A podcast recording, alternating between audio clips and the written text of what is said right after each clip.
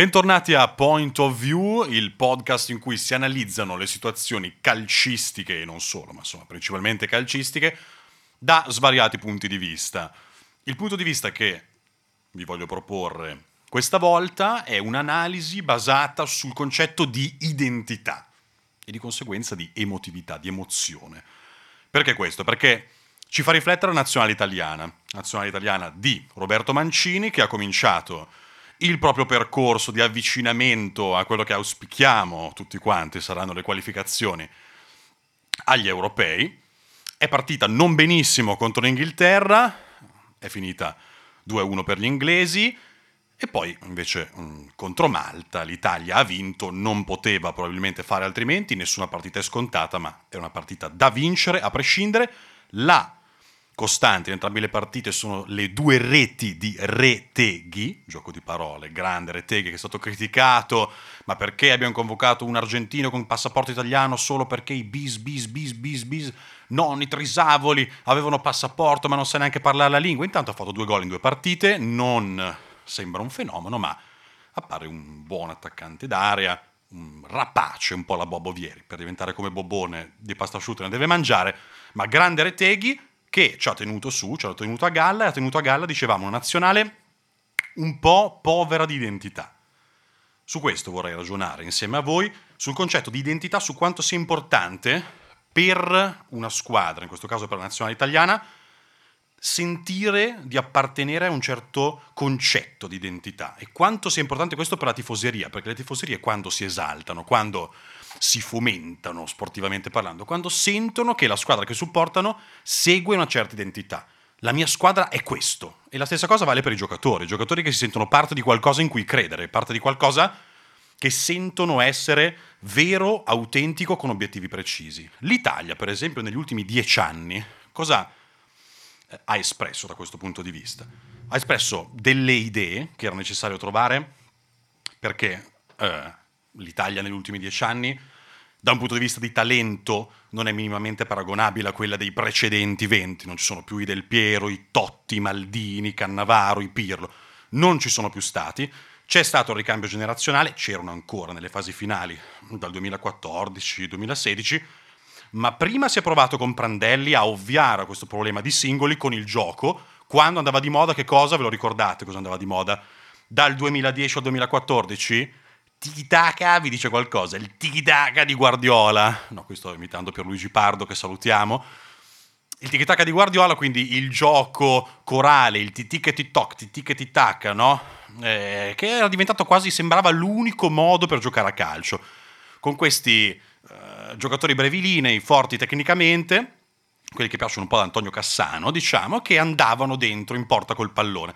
E abbiamo provato a replicare una cosa di questo tipo con Prandelli, è andata discretamente bene, nel senso che siamo arrivati addirittura in finale degli europei, però poi gli spagnoli ci hanno battuto nel loro stesso terreno, quindi è andata insomma bene ma non benissimo. Poi la barca è affondata proprio per questo motivo, perché la squadra non credeva forse più in questa identità nuova che si andava a ricercare e si è deciso quindi di rivoluzionare tutto con l'arrivo di Antonio Conte, che ha creato una nuova appunto identità, un nuovo modo di intendere il calcio nella nazionale italiana con una serie di partite eh, vinte 1-0, vinte 2-0, pochissimi gol subiti, pochi gol segnati, ma soprattutto pochissimi gol subiti, un percorso all'europeo eh, 2016 che ha appassionato tanti, molti, quasi tutti. Eh, si parlava dell'Italia che aveva di nuovo coinvolto il pubblico. Questo perché? Perché era una squadra nazionale che andava oltre i propri limiti, che aveva un'identità precisa, grande sacrificio, grande lotta, grande corsa, proprio per sopperire alle carenze tecniche. Pochi gol subiti, quasi zero, anzi nel percorso degli europei la casella di gol subiti era quasi sempre zero, pochi gol fatti ma 1-0, 2-0, 1-0, 2-0. Quella era l'Italia di Antonio Conte. I giocatori ci credevano.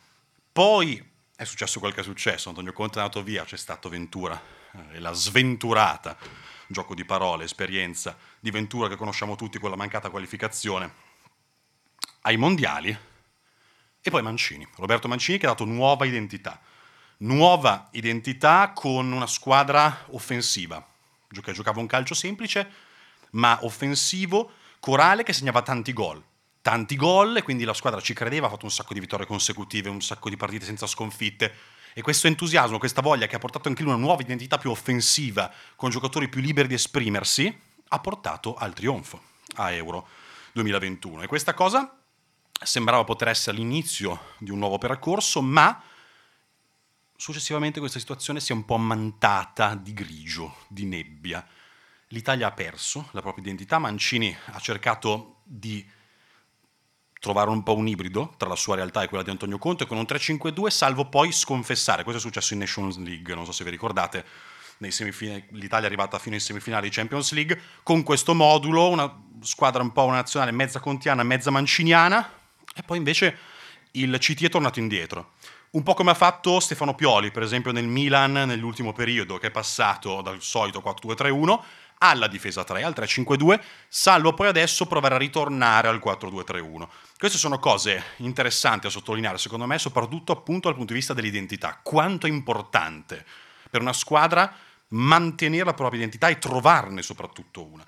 Auguriamo a Roberto Mancini di riuscire a trovarla per arrivare a una obbligatoria dal punto di vista degli obiettivi, qualificazioni, qualificazione ai prossimi europei e lo auguriamo un po' a tutti gli allenatori, un po' a tutti i giocatori e anche ai tifosi di ogni squadra, perché quanto è bello tifare, fare il tifo per una squadra che rappresenta qualcosa, in cui tu puoi identificarti, perché capisci che identità ha questa squadra. Parlavamo del Milan, vogliamo parlare del Milan dell'anno scorso, che ha vinto meritatamente questo scudetto con voglia, con determinazione, con quell'impeto di andare oltre, con l'energia a qualsiasi difficoltà. Questa era la squadra di Pioli che negli ultimi due o tre anni ha meravigliato un po' tutti e che ultimamente si è persa.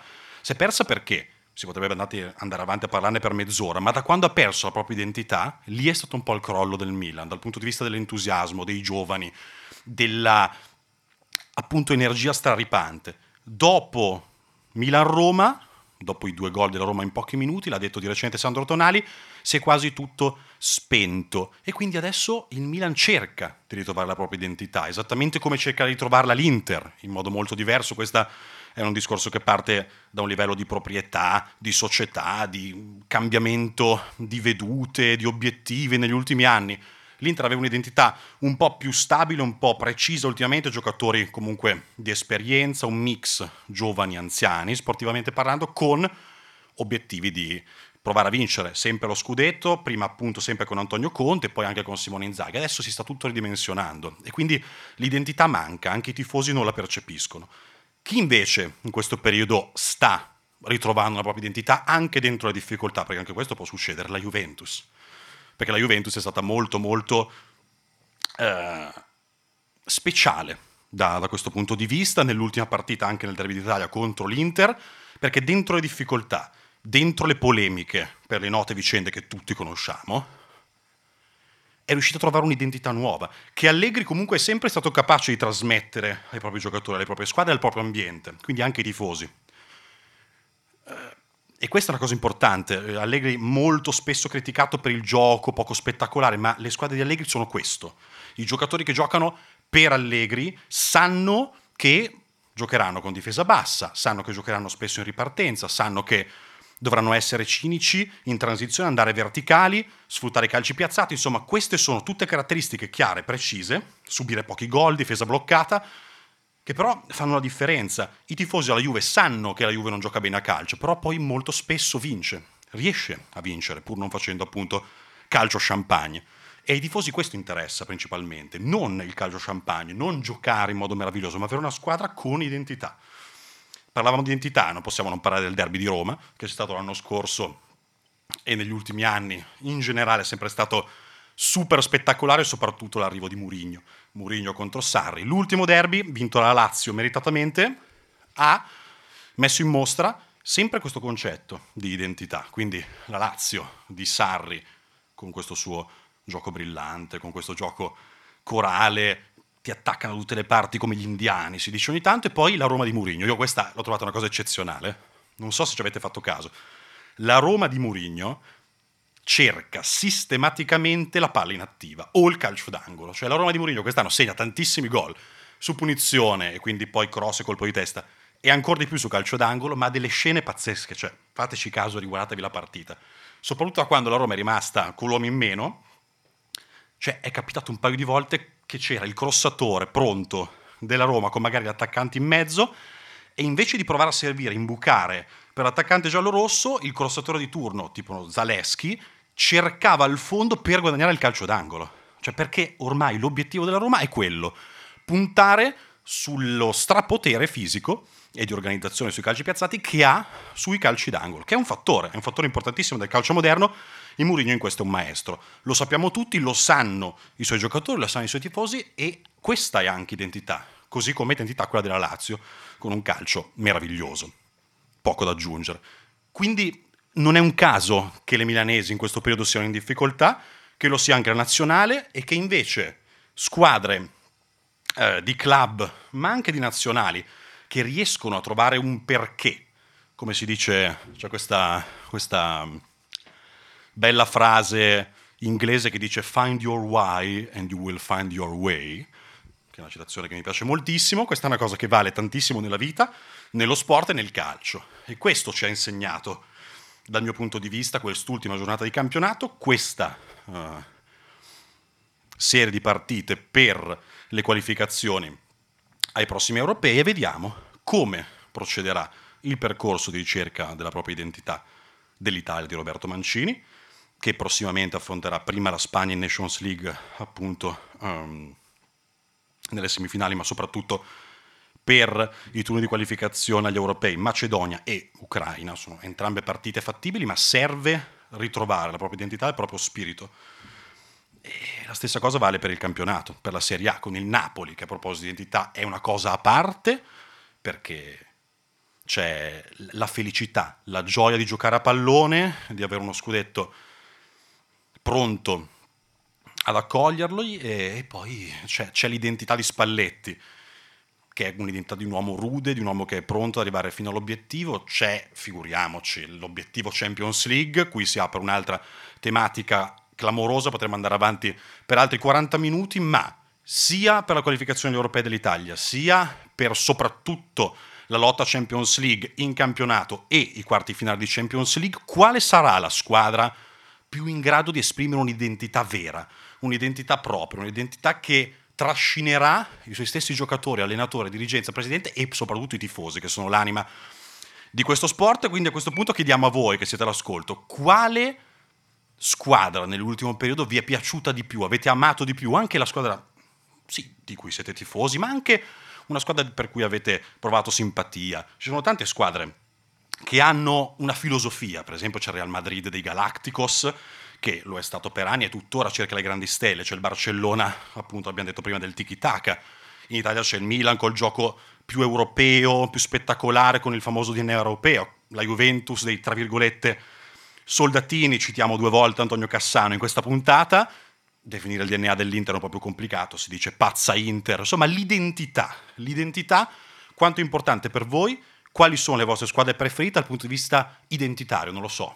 Mm, mi piaceva il Manchester United di Ferguson perché aveva un'identità forte mm, inglese, perché non mollava mai, perché uh, giocava in modo solido con questi passaggi fortissimi da incutere quasi timore agli avversari. Fatecelo sapere qui nei commenti l'identità, ma quanto è importante l'identità nel calcio. Ciao, alla prossima!